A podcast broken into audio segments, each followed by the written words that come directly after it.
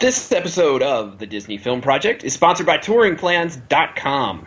Head over to TouringPlans.com and use their tools to save yourself time and money when you are at Walt Disney World or Disneyland. You can use the Lines application on your mobile phone, use the crowd calendar to figure out which parks to hit which days, or use the touring plans to save time and money waiting in line. TouringPlans.com is the sponsor of this episode of the Disney Film Project.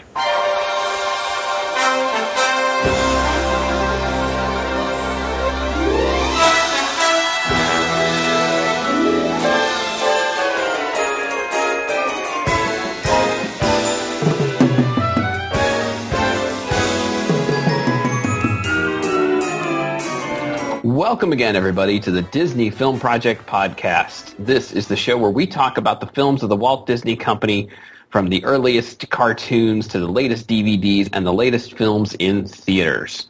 I'm Ryan Kilpatrick, host of the program. Along with my friends, we run DisneyFilmProject.com, where you can go and talk about these movies and read our blogs about all of these sorts of things. Those friends would include the one and only Mr. Todd Perlmutter, who is a blogger over at touringplans.com. He is Chief Technical Officer at disneydrivenlife.com. He works at onthegoinmco.com, and I believe retroactively made this movie because he went back in his time machine and made it. Actually, you know, when you say the one and only, that's where you're wrong. You see temporal clones, time machine. You're right. It's all I didn't think of that. All very flexible at this point in time. Yeah, alternate dimension Todds. Yes, Kang the Conqueror Todd. That's scary. That's rather frightening. I don't know if I can carry on. That's a dramatic thing. Also helping us out is Miss Brianna Alessio, who you can find over at Adventures of Bri at adventuresofbri.blogspot.com. She will be blogging about this movie, so make sure you go over to the website at disneyfilmproject.com to read her blog about the film. She can't join us on the show, but she'll be on later shows, so keep track for that. The producer of the program is the one and only, I believe, unless Todd has managed to digitally clone her, Miss Cheryl Prometer, who you can find on Twitter at CherylP3 or over at about.me/CherylP3, and you can find out all the things that she goes through to make this show such the staggering success that it is. How are you tonight, Miss Cheryl? Good. I do have a new conspiracy. Starbucks refreshers. I've heard about this. I've heard this is like they're putting some sort of addictive thing into the refreshers. No, there's these. Okay, so what is this? There's a drink and there are packs that you can make at home, like Via, like coffee. Okay. Apparently, there's a problem at the warehouse, so they don't have any more packets. They can only make you. You can only get it from Starbucks. You can't get the packets at home. And you may not find the lime. Interesting. Is there something special about the lime? Does it give superpowers? I don't know. Everyone, all the stores seem to run out of it with the conversation we were having. Interesting. Yes. Okay. All right. So we are discussing today the most recent film from Walt Disney Pictures to hit the theaters, The Odd Life of Timothy Green. Starring Jennifer Garner and Joel Edgerton, directed by Peter Hedges. This one is a tough one to get a handle on, but I think we can safely say all three of us would recommend you go see it now in the theaters, because if you don't hurry, it might not be there. Yes. So I couldn't find out how much it cost to make this movie, but, you know, it's so far only made almost $19 million as of today. Right, yeah. It's not performing hugely at the box office. I can't imagine it was that expensive to make. No. The numbers I had was $40 million. To make it? Oh, okay. Yeah. I couldn't find a number for it, so. I don't know if that's correct, though, but that's the number I see. It's halfway there. If it hangs out for another 2 weeks, 2 to 3 weeks, it could make that. It might make that back in video release. I think that's what they're hoping. Yeah, I agree. I agree with Cheryl. I think on DVD this thing will do really well, or Blu-ray. So if you've seen the trailers, you know the basic idea, I would assume, which is that it's about Jennifer Garner's character Cindy and Joel Edgerton's character Jim are a married couple in a small town, And what the trailers will give you is that they're unable to have a child. They decide that, you know, one night they would just write down all the things that would be great about their kid if they were to have one, put it in a box in the backyard, and the next morning they wake up with, or later that night rather, they wake up with this young boy who sort of burst from the garden and is their son, and that's Timothy Green. So, and the movie is about Timothy Green and his life. That's right. And the mayhem that ensues as he destroys the town as a giant monster. Yes, absolutely. It is a horrific monster movie. No, that's not true. But that's pretty much all you're going to get from the trailers. Is that appropriate? I mean, I tried to watch them all before I went to see the movie just to kind of get a little more information about what the movie was about. You get a lot of small snippets. There are a couple of interviews out there with Jennifer Garner interviewing Timothy, the kid who plays Timothy Green. Yeah. And so they kind of show scenes from there, but they really don't show you the movie. They just, like, what is your most favorite activity? Riding a bike or soaking up in the sun? And he is riding a bike, but then they show him this with the screen of him standing in the sun. Gotcha. So that type of stuff is out there. Yeah. Well, the two kids, C.J. Adams and Odeya Rush, also had a thing on the Disney Channel movie Surfers. Ah, very good, very good. I think you guys warned me ahead of time that this was a sad film, in a way. Yes. We're trying to tell you as much as we can about the movie before we start going through the plot, because I think we all want you to go see it. But it's definitely a sad movie to a degree, although it's, I would say, presenting a somewhat positive message. That as accurate as I can get without giving spoilers. So you will go to this movie and you will cry, and you will want to make sure you have tissues along or grab lots of napkins from the concession stand.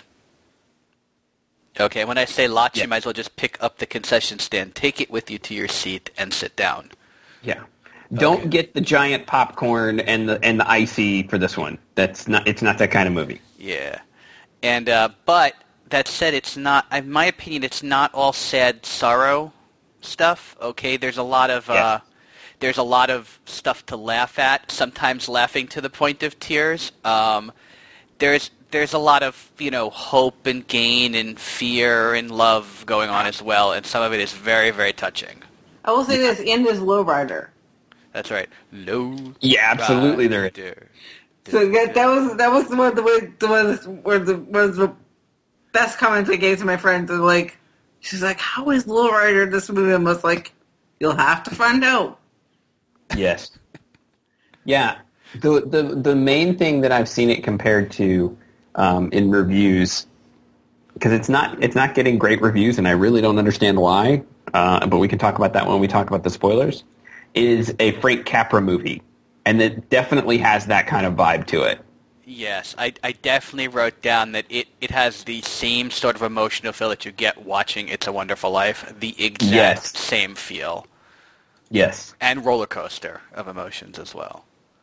Yeah, absolutely true. Absolutely true. So, all right, we're gonna start spoiling the movie. We'll go through the plot here in a little bit, but I think all three of us agree. Go see it while it's in the theaters. It's well worth your time and money.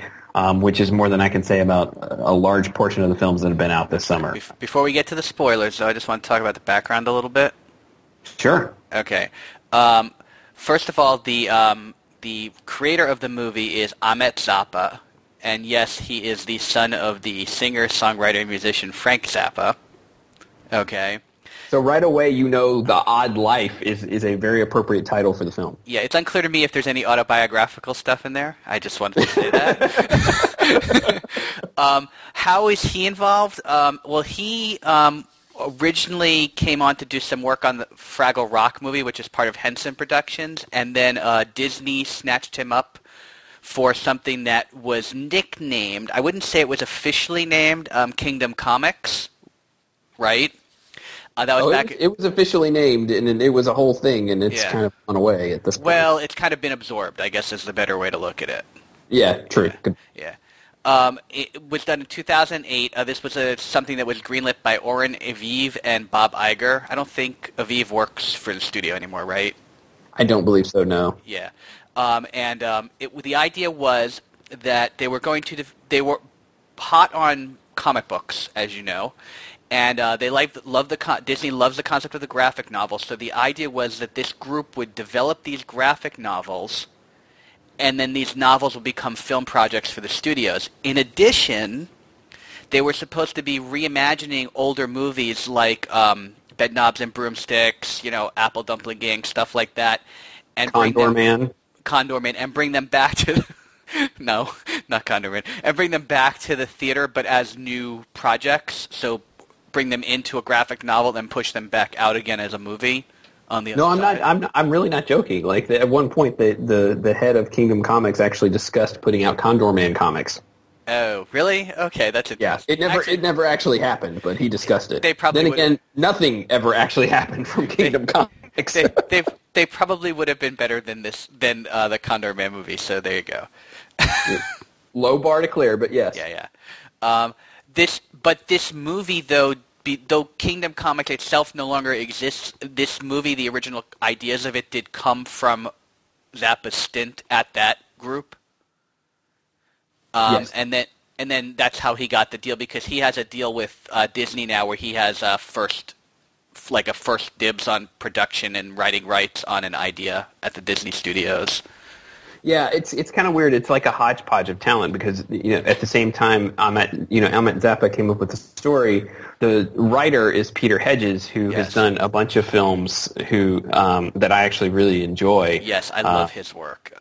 Yeah, not all of them necessarily appropriate for all audiences, but What's Eating Gilbert Grape he wrote.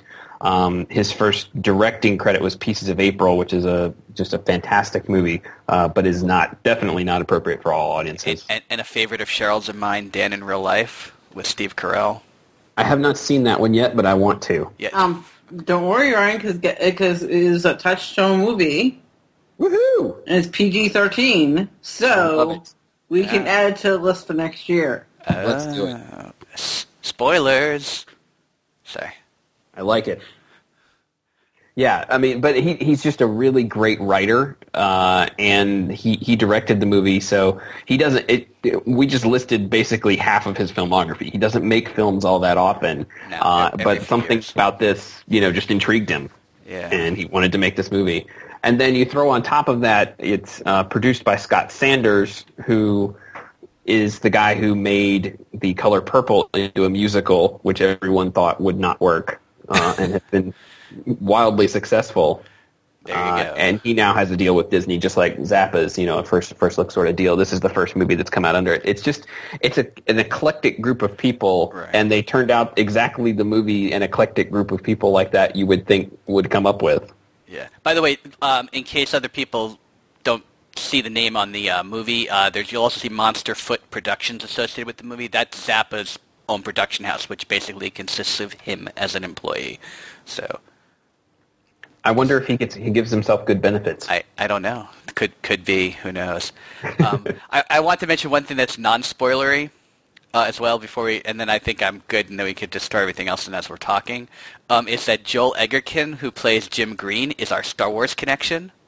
Really? I did not know this. Yes, he played Owen Lars in Episode 3, Revenge of the Sith. He was the young version of Owen Lars. I didn't know that. Yes. So, and now for those who aren't making the connection, you probably remember Uncle Owen, who Luke Skywalker is whining to when he's on the planet Tatooine. That's Owen Lars. It's his Uncle Owen. There you go. He could also eventually become our Avengers connection. Did you know that he is rumored to be the person Marvel's pursuing to play Doctor Strange in a future film? That would be awesome. Yeah. I don't know if that's actually going to happen, but that's the rumor. We do have a Marvel connection in the movie, but not an Avengers connection. Yes. Yeah, because Jennifer Garner played Elektra in both Daredevil and the Elektra movie. Both of which I've tried to block from my memory. Yes. Except for my favorite scene, which is when they're on the seesaw doing the meeting fight. Yes, true. That's the only scene. You can watch no other scene in that movie and just that scene and then go return it to your Redbox or whatever. Yes. I suggest you not watch any other scene in that movie, but that's a whole other story.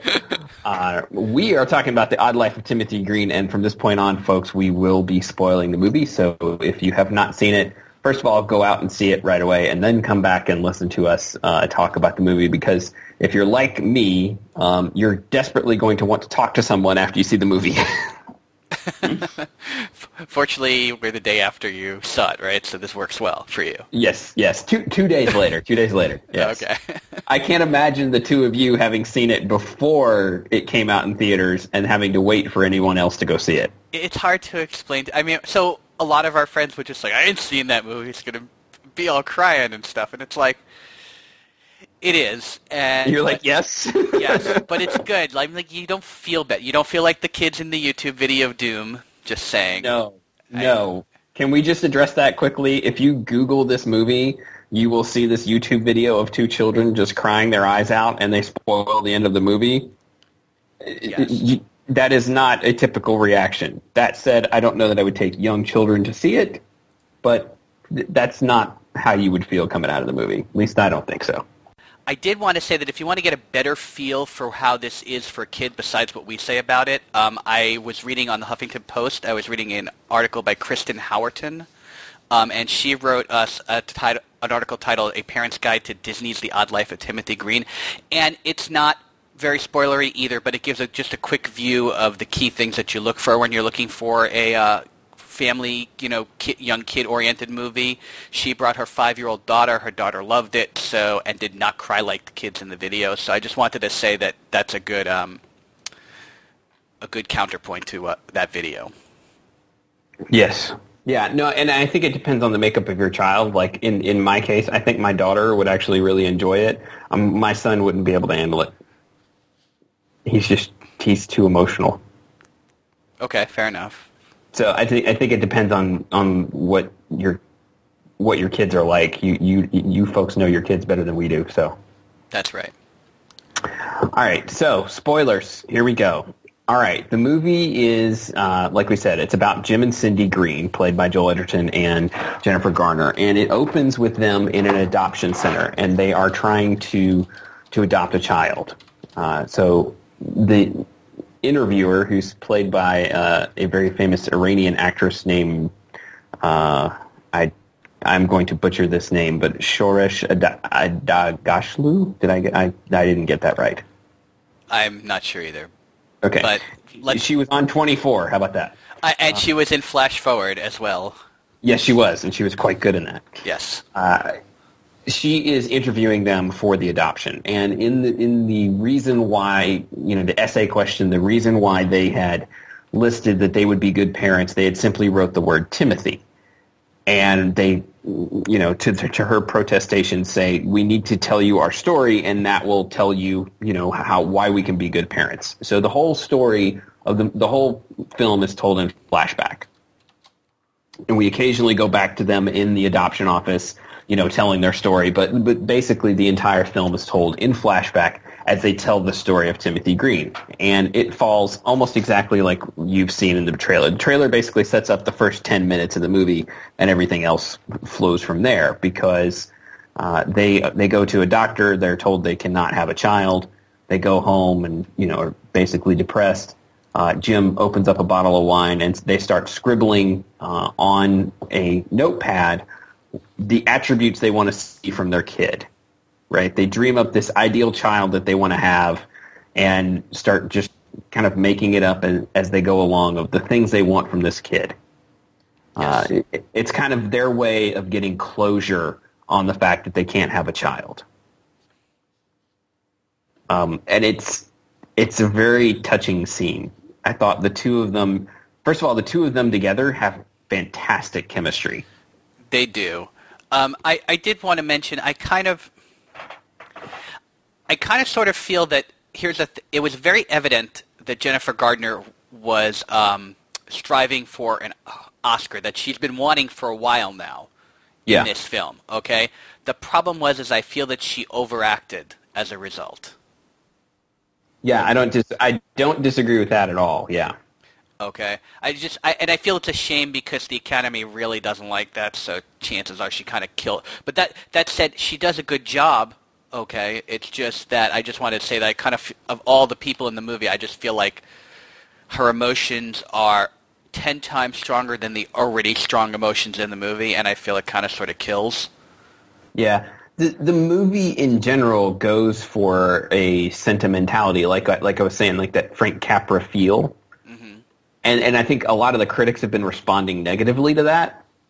I just kind of felt like I could almost tell from the very beginning that that's what they were going for. You know what I mean? Like that's and she's playing that, but she overdoes it. I agree with you. Yeah. And it's a shame. I mean, because she's a good actress. She's, you know, and she's, she may, she, yeah. And she may get that someday, but the thing is you don't do it by overacting. You do it by acting awesome. Yes. And there's a difference. But I think the where she's at her best is this first part of the movie with her and Edgerton together. You know, yes. them just playing off of each other. You know, they're writing down all the things that they want their child to have, and I didn't have them all written down. Go see the movie if you want to hear them all. Yeah. It's you know, things like, you know, our kid would have your heart, he says to her, or he would always see the world as glass half full. Right. Picasso with a pencil, our kid would rock. Honest to a fault, that's right. And then would score the winning goal in soccer one day. And have Uncle Bob's humor. Oh, that's right, Uncle Bob's humor. Yes, there we go. I think that might be all of them. I don't remember.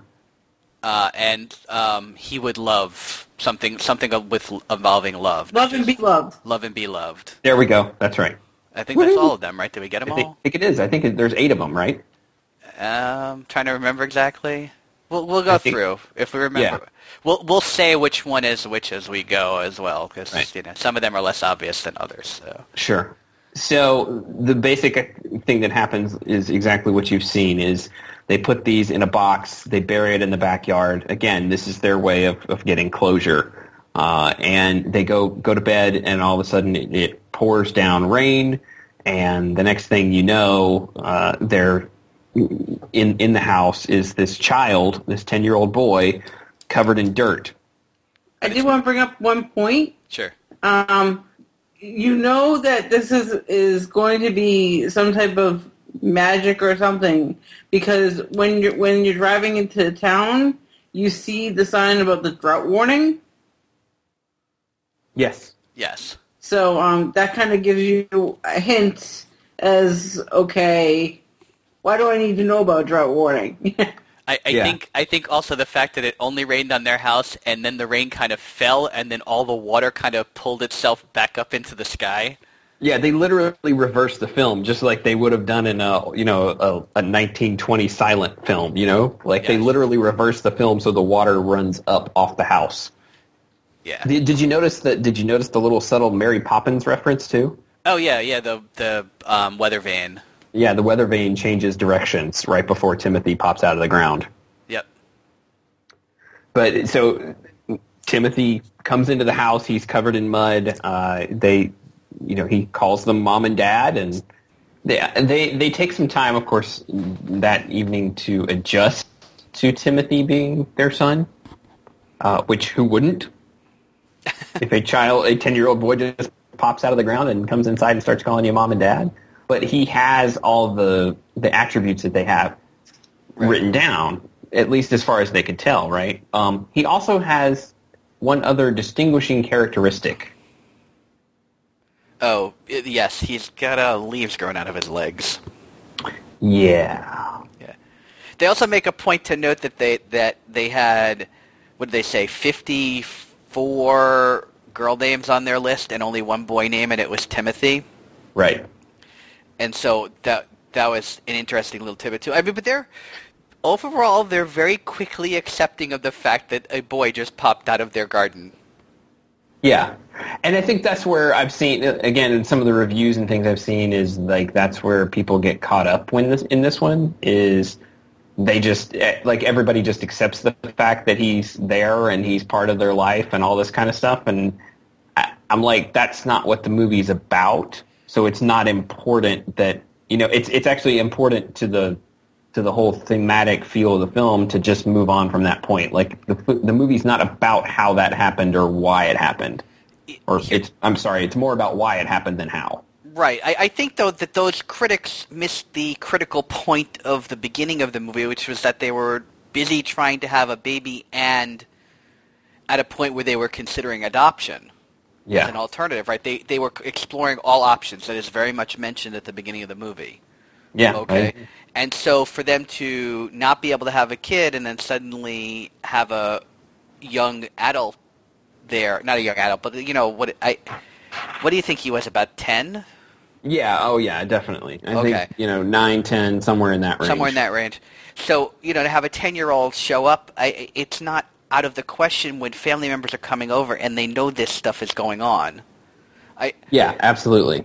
It happens in summer, right? It's like, I guess it's probably about this time of year when the movie came out that the movie starts in, and it goes all the way into what I presume is November, because they're at the final game of soccer. You figure 10 weeks from the start of school for soccer, right?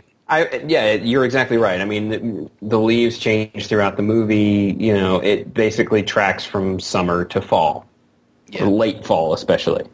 Yeah, pre-snow. Yeah, exactly. We're not yet to Jingle Bells when the movie ends. But like you said, the immediate aftermath is Timothy falls asleep and they've all accepted it. They've been up late, but everyone's coming over to their house the next morning for a picnic, and her Cindy's sister is the first one there, and she rings the doorbell, and it's Timothy who gets up and answers.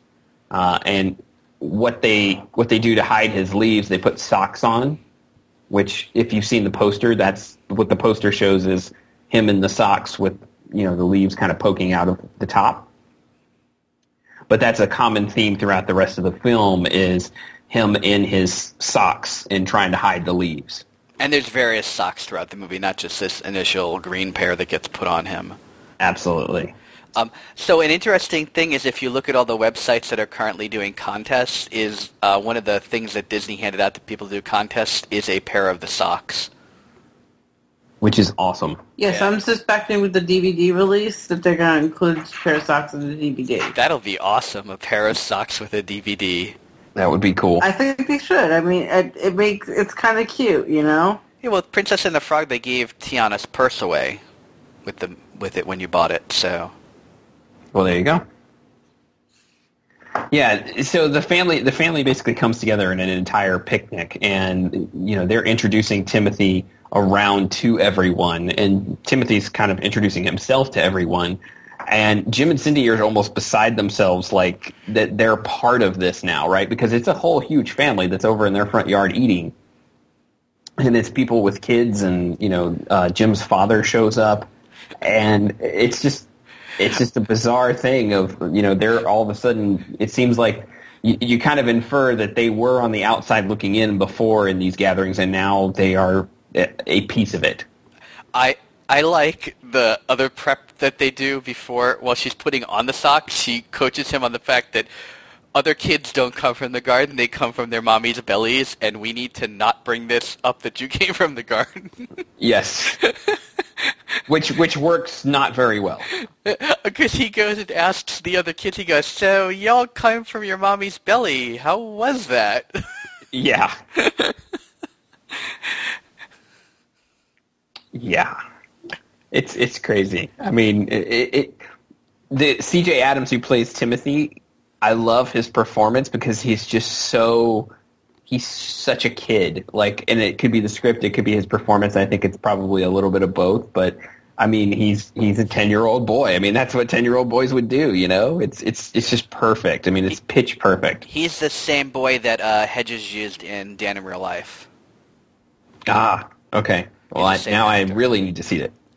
I also like he has this instant bond with Uncle Bub, because they make the comments about, he goes, did you know I invented the peanut butter and jelly sandwich? And he goes, did you know that I'm a fan of your work?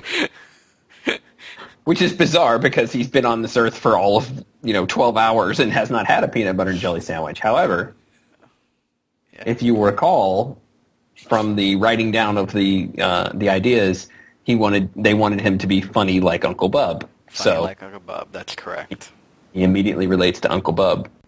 So they managed to get him through the first family gathering, except for the fact that Jim, Grandpa Jim, Joel Edgerton's father, Jim's father, comes and decides to play dodgeball with the kids, which is really code for him just drilling the children in the head with a ball as hard as he can. Yes, him just hating kids, near as I can tell. Yeah, I don't know what that was all about, but wow, that man had some issues. Yeah, I agree. He's probably the biggest piece of work in the film. Yes, but because I don't know, he strikes me as the least realistic of the characters in a lot of ways. He's the most one-dimensional of the characters for sure. I guess that's probably what it is. Yeah. But here's the thing, right?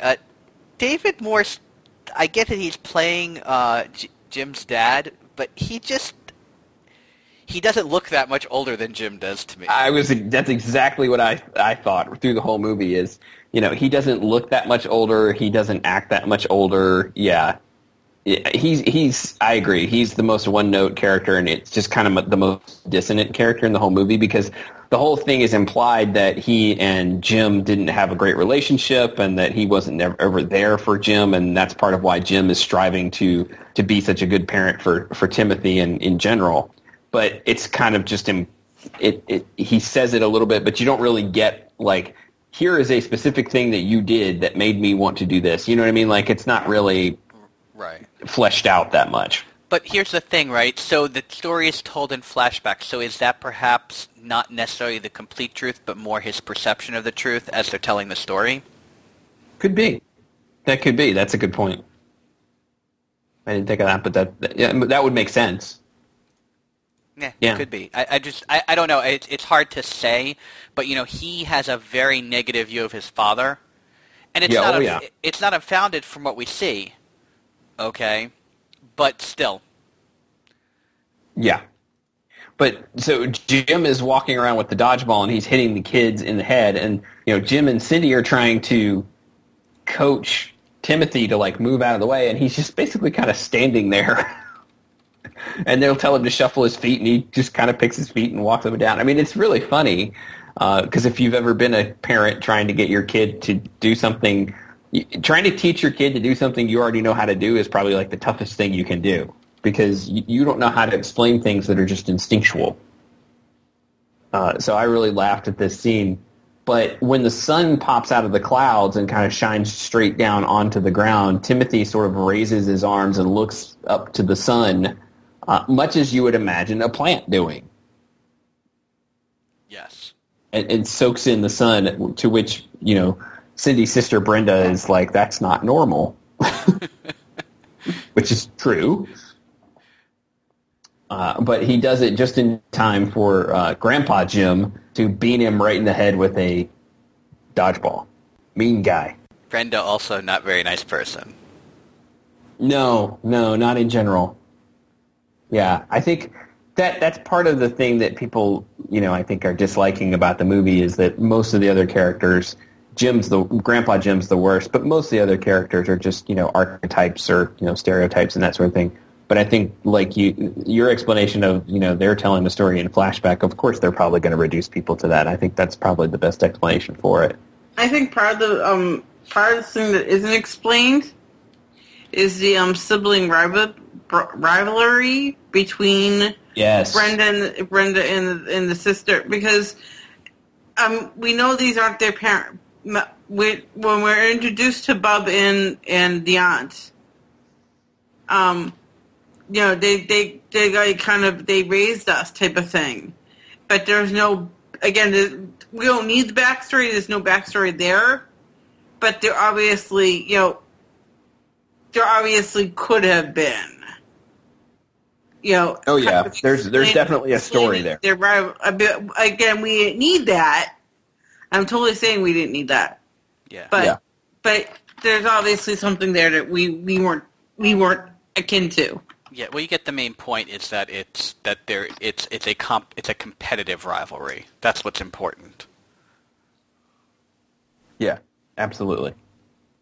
Yeah, there's a lot of that to it. There, you know, a lot of stuff that's just sort of read into the movie. You just accept it and move on. Because again, the point of the movie is not the the how Timothy was there or how it all works with him being there and that sort of thing. It's much more about the why he's there, which becomes evident as the movie rolls along. Because they're upset when Jim hits him in the head with the ball, and they kind of, you know, pick him up and clean him up. And then I believe then the next thing is they send him off to school, right, the next day. Yes. And it doesn't take long for him being at school. He's being picked on, and kids are, you know, rubbing things in his face, and they have to call Jim at the factory because one of the things we haven't mentioned is that the whole thing takes place in this town called Stanleyville, which is famous for its pencils. Yes. Not a real town at all, by the way, no. Folks. It was actually filmed not far from me. Yeah, they actually and they really painted that on the side of the barn. I guess they left it up after the movie because the people of the town thought it was kind of cool. Oh, cool. Because there's a picture of it on Flickr from just a few days ago. So I'm going to have to check that out. All right. Road trip. Okay, but the whole point is the town itself is held aloft by this pencil factory. Like, Cindy works in the Stanley Pencil Museum. That's her job. And Jim works in the factory supervising the quality of the pencils that are being produced. Like, the whole town is dependent on this factory, which is, you know, a typical thing you've seen in small towns, especially around the South. I mean, there's a small town near where my wife grew up that is dependent on the toilet seat factory. For people who aren't used to small town, it's kind of like Radiator Springs from Cars is what we would put it close to. Right. And the industry there being tourism. It's the same sort of thing. Yeah, exactly right. Yeah. But so they call Jim at the plant to tell him what's going on, and Jim and Cindy have to go to the school and, you know, take care of Timothy.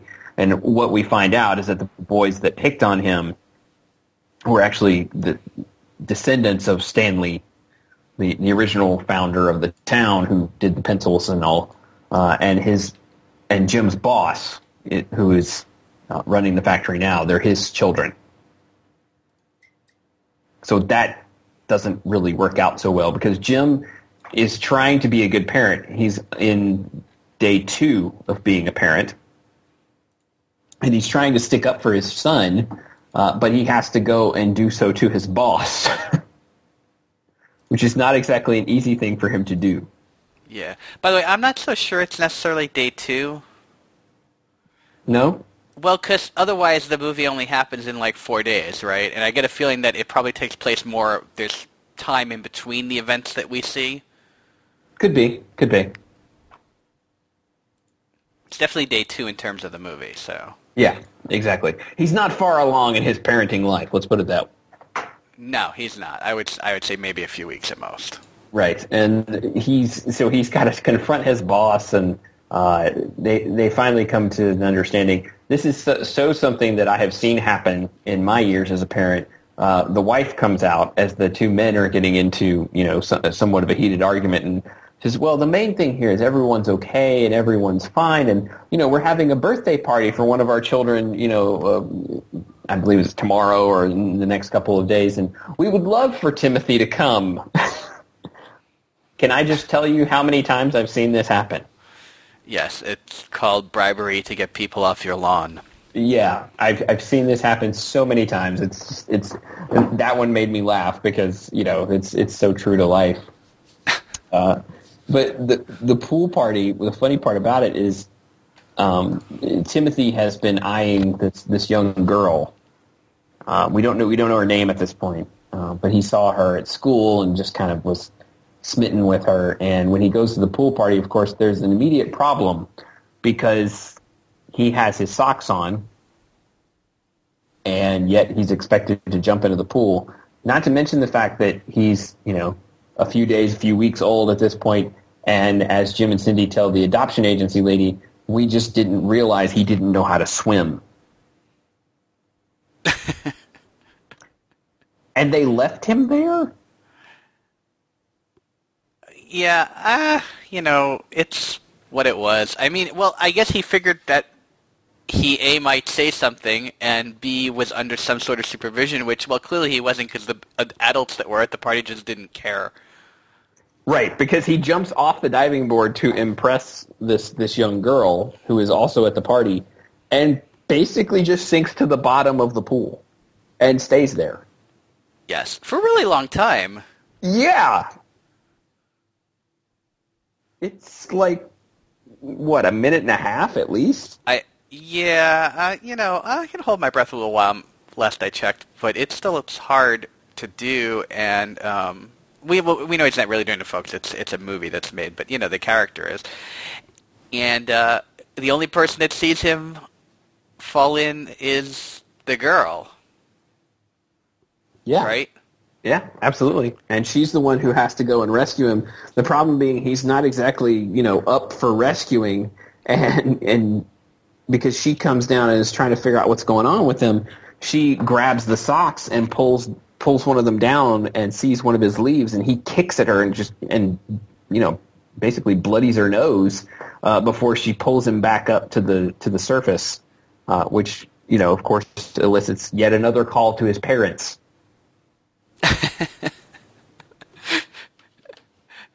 Yes, and they ask him how it went. He goes, "I kicked the girl in the face." Yes. and it's important because the father tells him how to handle it, which is his advice is the next time he sees her coming to run in the other direction. Yes, which doesn't work out so well. No, because it pretty much leads to the next scene where she freaks out because she sees him go by on the bicycle with the girl, and she's like, he's not running. And he rides right by the factory where he's sitting on the bicycle with the girl. Yes. He is definitely smitten and falling in love. No doubt about it. Yes. Which sort of leads to the crux of the whole how Timothy works thing, because when he comes home, I believe that's when his the first leaf on his leg turns colors and falls off. Right. But his leaf falls off and he runs upstairs and he makes a makeshift envelope out of a sheet of paper and tucks it in and writes her name on it. The girl's name is Joni, so he writes Joni on the envelope and he puts it in his nightstand. Right. So if you know anything about movies or how things have gone to this point, and you're watching this movie, you know immediately what's going to happen at the end of the movie. Well, yeah, right before they send him to school, actually, they take Timothy over to Cindy's friend Reggie, because Cindy, you see, working in the garden at the very beginning of the movie, you know that she's, you know, somewhat of a plant person, and Cindy's friend Reggie is asked to cut the leaves off from his legs. Timothy seems to have no problem with this, which seems sort of strange, but you understand it because Reggie takes what looks like a nice pair of pruning shears, holds the leaf and tries to cut it, and it basically breaks the pruning shears. Yeah, super leaves. Yes. Leaves of steel, which is why when they fall off, it's such a, you know, momentous thing. Right. I'm actually figuring a lot of people didn't necessarily get what was going on with the leaves when they saw this. Yeah, I think it's sort of in your face, but it's not necessarily something everybody picks up. This movie has what's called an O. Henry plot to it. Okay. Right. O. Henry being the pen name of William Sidney Porter. Okay. And the idea is that every story has a twist at the end, right, that O. Henry ever wrote. One of my personal favorites, The Ransom of Red Chief, where the two people kidnap the child to get a ransom from him, but what happens is the kid ends up driving them so crazy they just give him back to the parents. Right? You know, things that's the way the stories go. And so here you are, you're in a movie where the parents have made their ultimate wish, and they've been granted their ultimate wish, but unfortunately their wish has a price. Okay? And that is that it's a timed wish. It's not going to last forever. Right. And that's what the whole leaves thing is. I mean, I don't know. When I first saw it and saw the leaf fall off with him writing the name Joni on it, I thought, okay, you know, this is where this is going to go is, you know, when the leaves fall off, the time's up.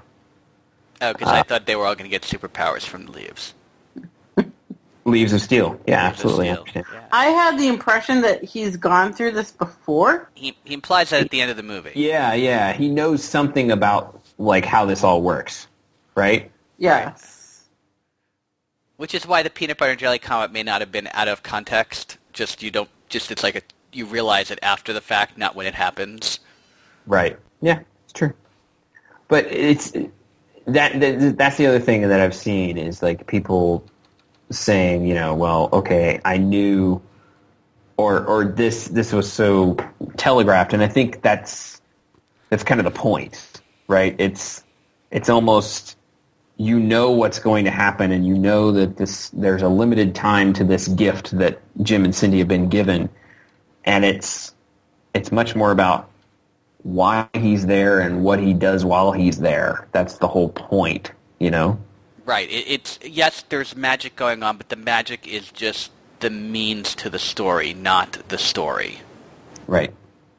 It's just like I was saying at the beginning, it's a way for them to achieve closure. This is a way for them to understand that for them to get past those things that they wrote in that box. That's right. The way I took it. It's, you know, when you have a kid, you have all these hopes and expectations for them, and you have all these things that you want them to be. And they may or may not be that, you know. And this was, they got that fulfilled, and then, you know, eventually they can move on.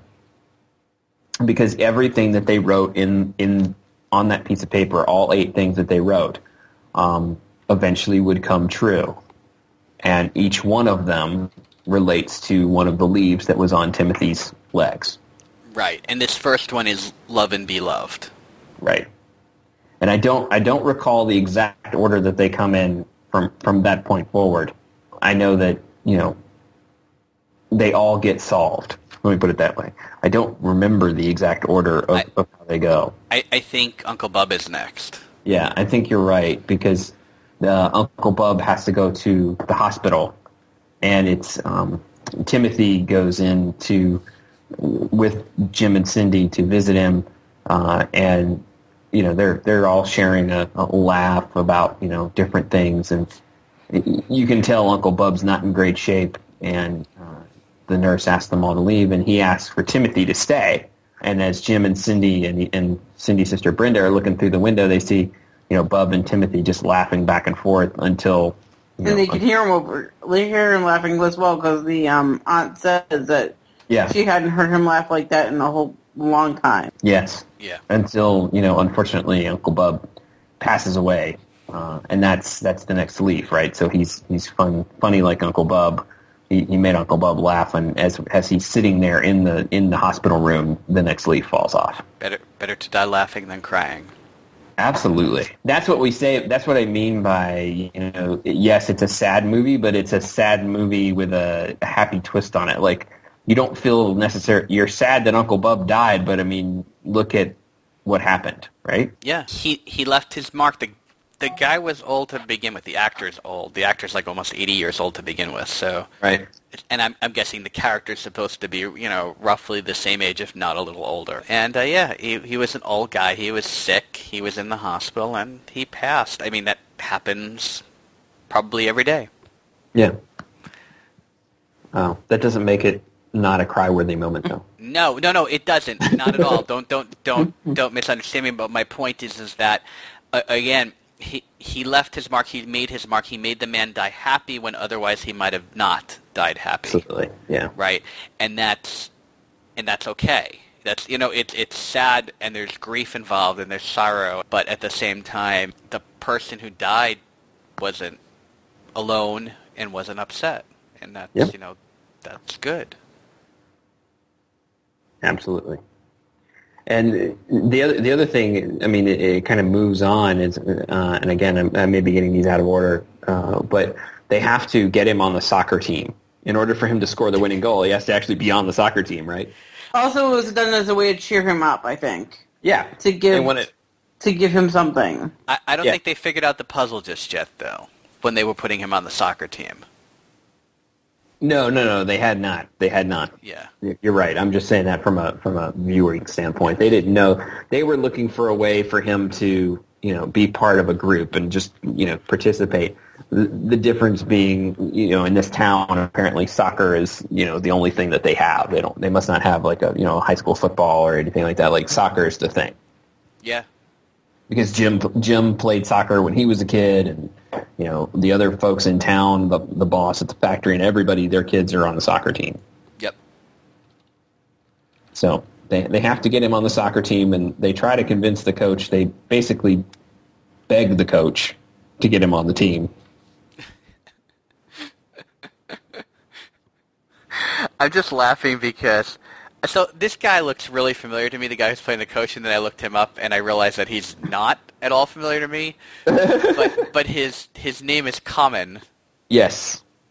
And he's been in quite a few movies, so you may have seen him in movies. Okay. He has been he's primarily known as a rapper, but yes, he's been in quite a few movies too. Interesting. He's actually sort of a, which I know it's odd to say because he used to be a rapper, he's sort of a character actor at this point. Like, he's never the lead in anything, but he's in, quite a few films and just playing these kinds of roles, like the soccer coach or, whichever it would be. But they get him on the soccer team, and then, we have to go. The way this movie, like you said, it's a roller coaster. It kind of flows back and forth, and there's a whole part of the fact that there's going to be layoffs at the plant. And so Jim comes home all depressed because his boss tells him, you're going to be the one that has to lay people off, and it's not until they have dinner together, kind of just chatting back and forth, not at the dinner table, but in the living room with candles on the floor and everything, that they start talking and they get the idea of like, well, what if we did something different? What if we made a different kind of pencil? And it's Timothy that says this.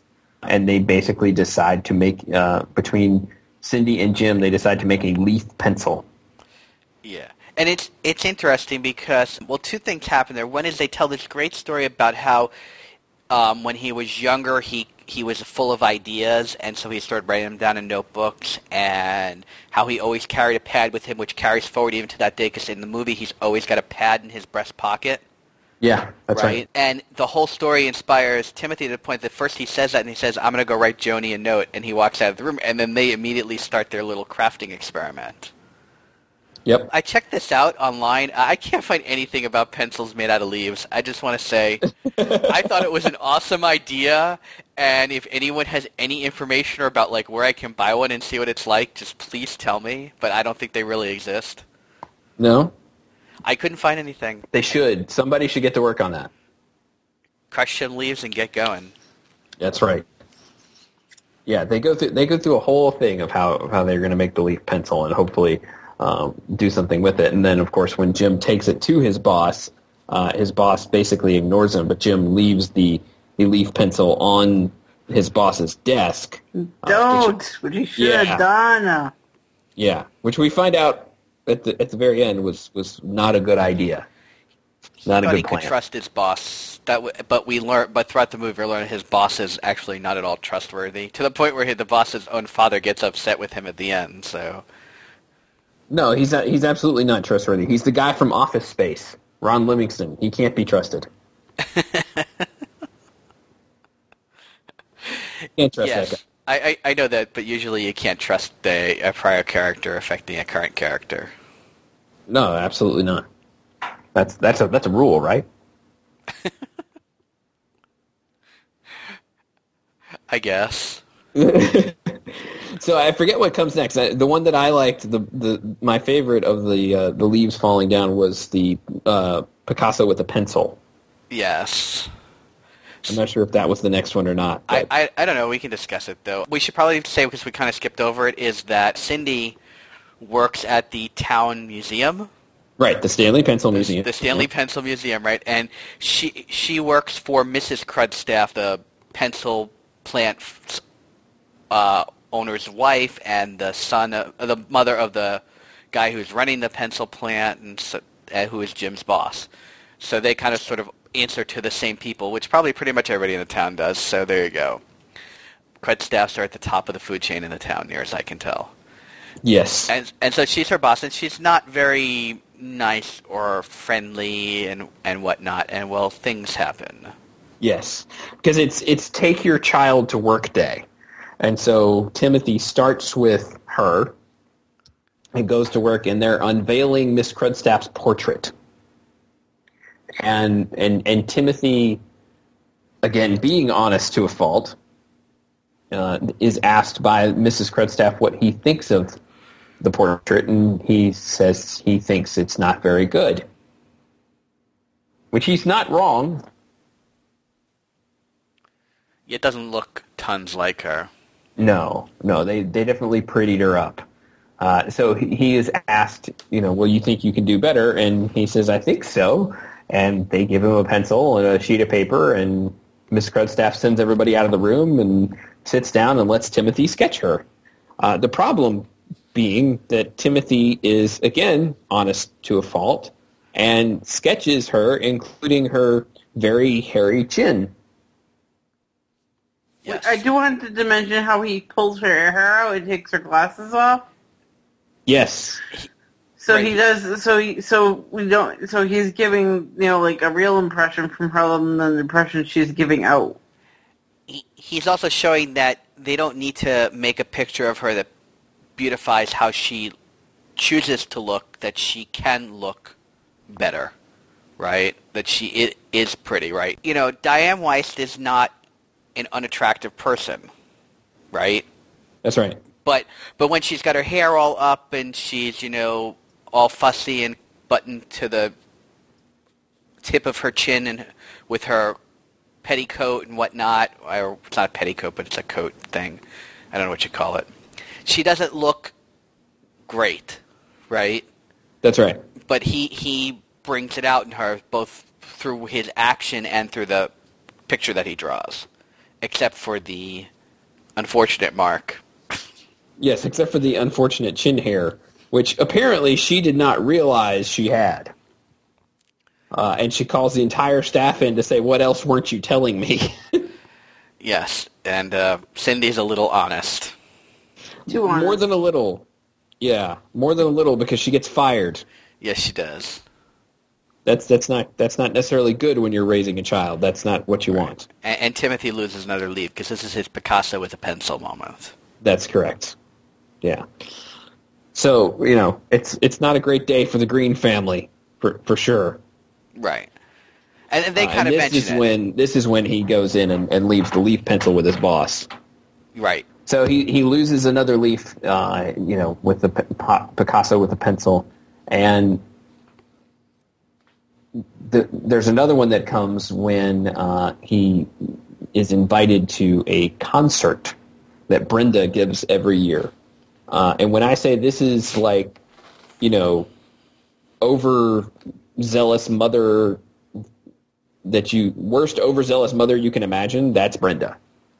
Because she literally gathers the entire family in her home and has chairs set up so that they can play classical music in front of everyone. Yes. Which is just bizarre. Yeah, I've never been to a family concert like that before myself. Yeah, that was weird. I used to do family puppet shows with stuffed animals and stuff. That makes a little more sense. It sounds more fun. This is also true. But this gets a little fun. Yeah, Brenda being a pain, Cindy had bragged because they've been going to the soccer games throughout this, and Timothy's sitting on the bench because, well, he can't play soccer. And they're sitting there, and Cindy had said, well, yeah, Timothy can play, music or something.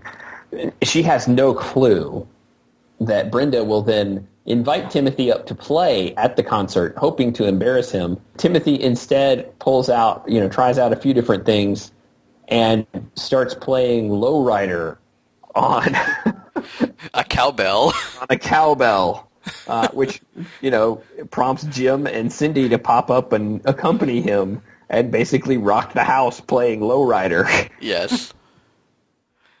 And they have a good time. Which I still think the aunt, I think the only person that enjoyed that was the aunt. She was kind of like smiling. Yeah.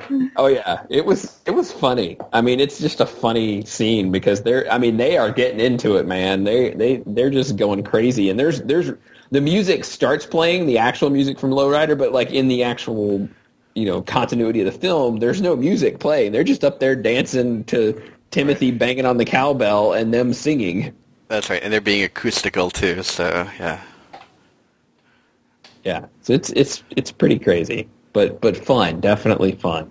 Well, there's part of it is the, you know, the love and be loved, and it's not a point where the leaves get lost, but you know, Jim and Cindy aren't sure whether this girl, this Joni, is good for their kid, and it's not until Cindy actually tries to confront Joni, and Joni shows her what she and Timothy have been doing, that they understand what's going on, because they go and Joni shows her what they've been doing out in the woods, just hanging out, and they've basically created this entire world between the red and the yellow leaves that's just, I mean, stunning to look at. The cinematography and the way they put that together, I was just blown away with. Yes, can I say too that this scene really sold this girl to me as an actor, because I had never seen her in anything before until this movie, and I'm telling you, you know, about 8-9 years from now, this girl is going to be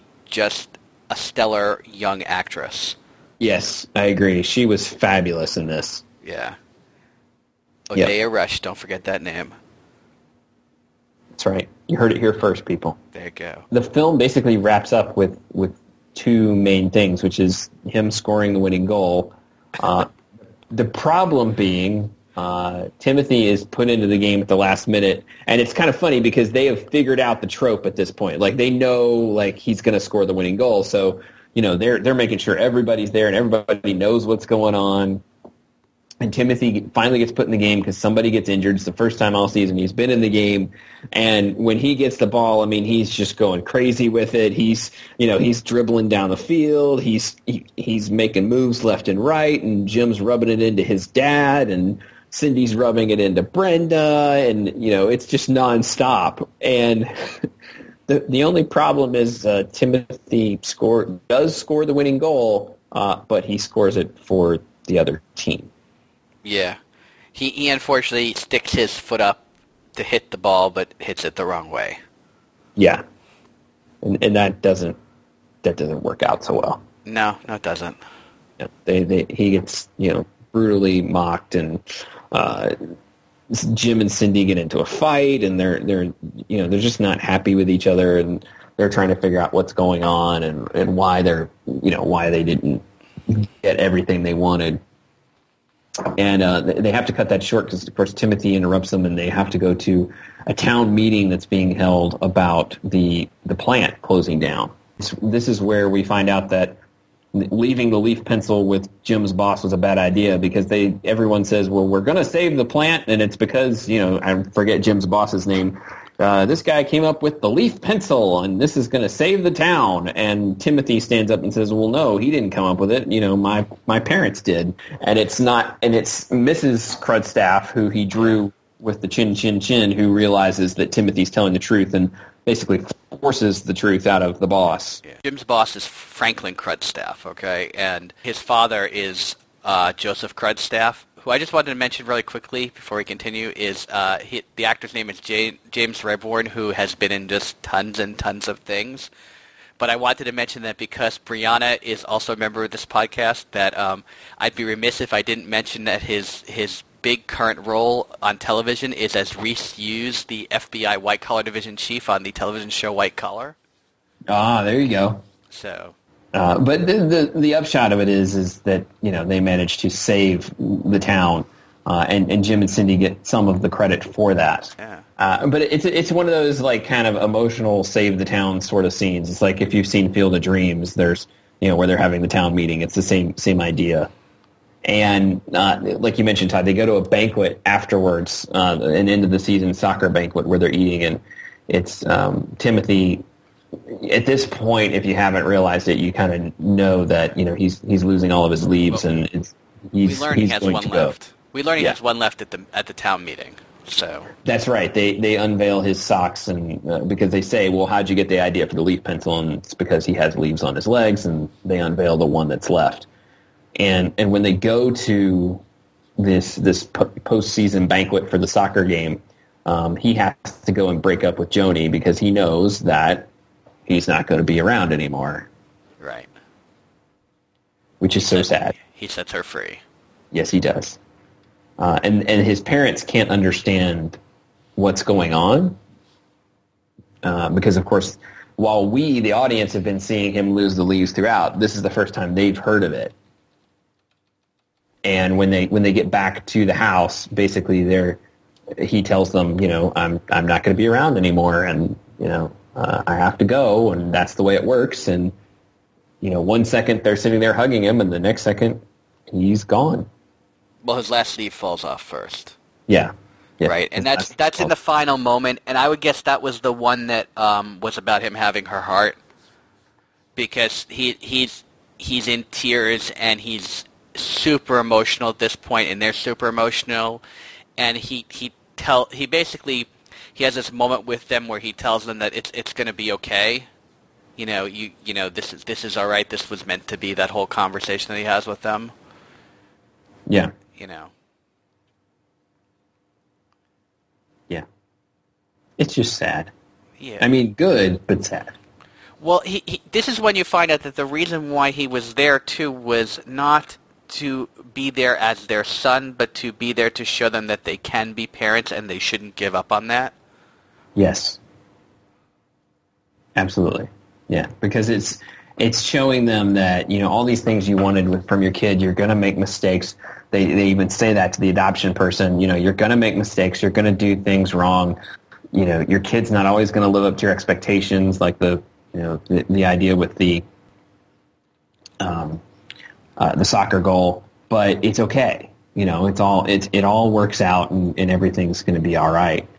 And they end up, the movie basically ends with the adoption folks bringing them a young girl that they've adopted. Yes, named Lily. Yes. And that's how we end. Yeah.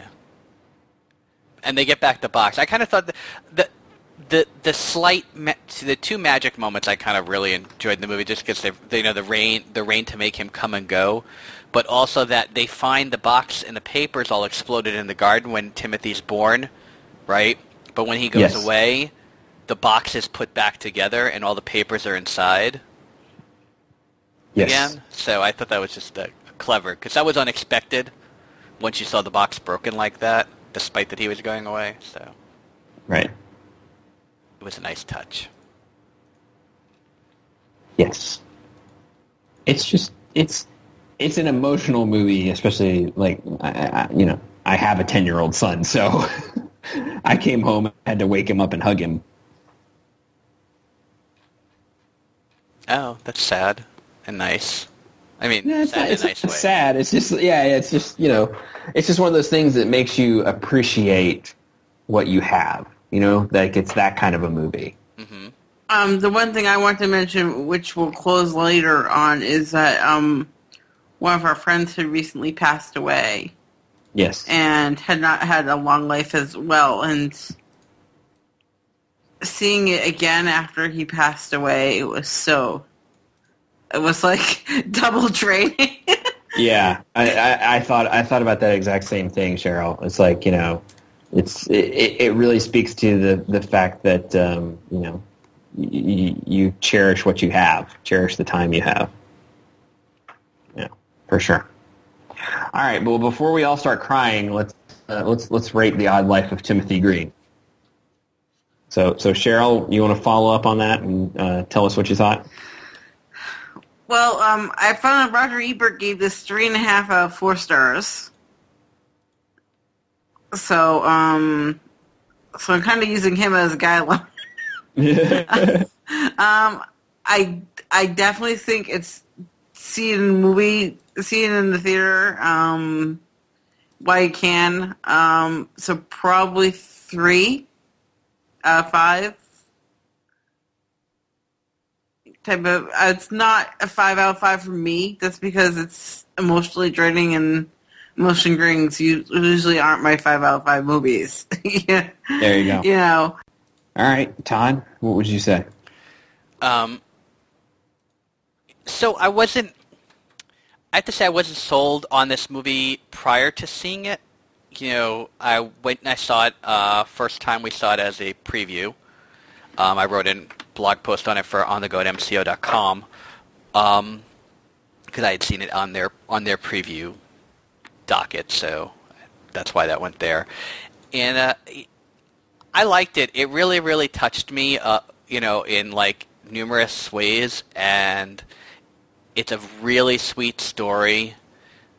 I don't really have much else to say. It's like I said, it's very emotional. You are going to cry during this movie, and if you don't, it's just not a movie for you, probably.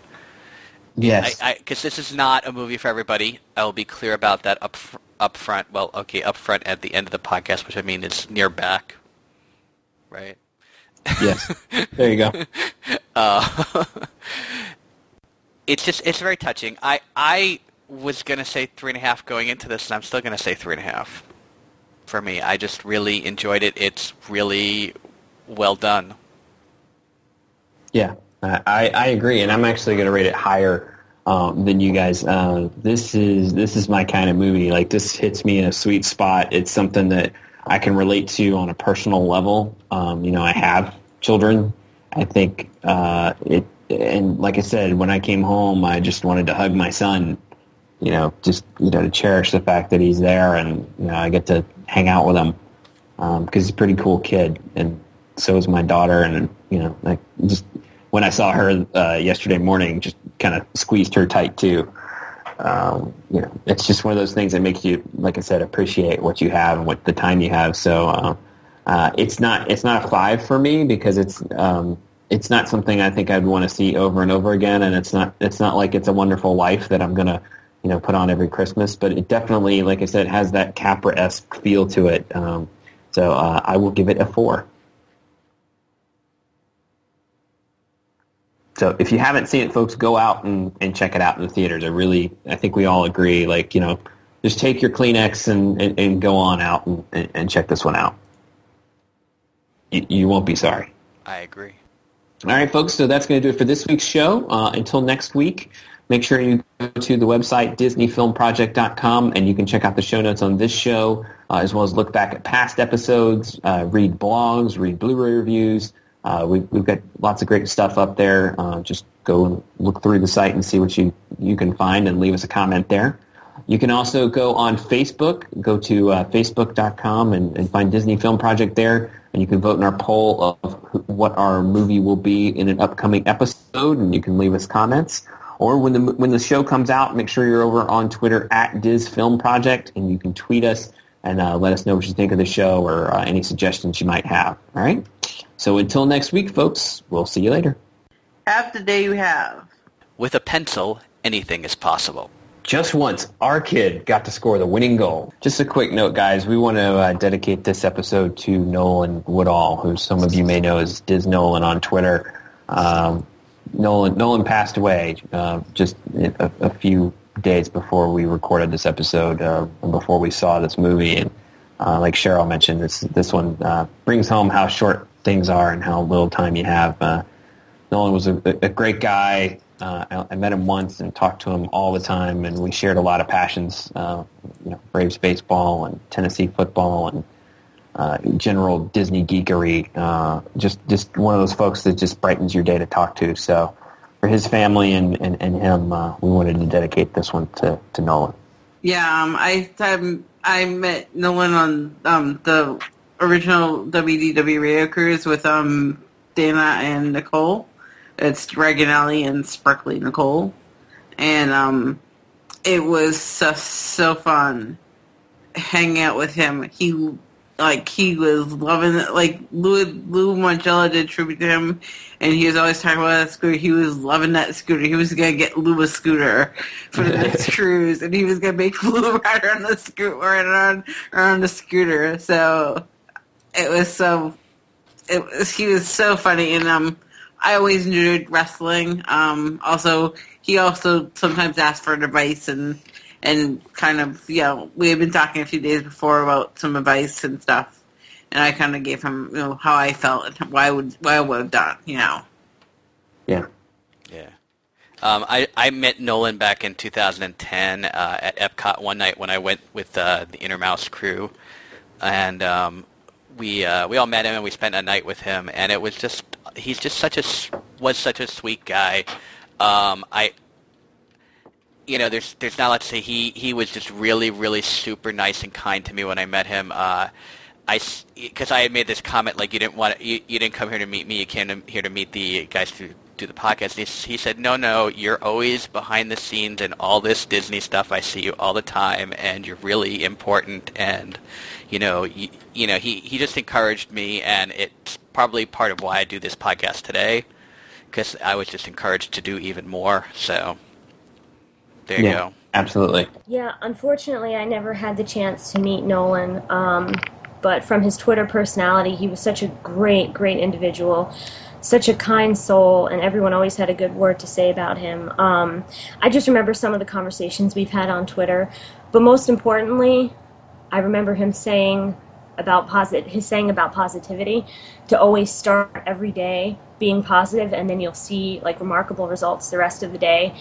And since his passing, I've been trying to live every day according to his standard, and it's actually been working. Like he's very positive influence for me, and he will continue to be, and his memory will live on forever. So, God bless. A wonderful guy that all of us had the opportunity to meet. So, this one's for you, Nolan.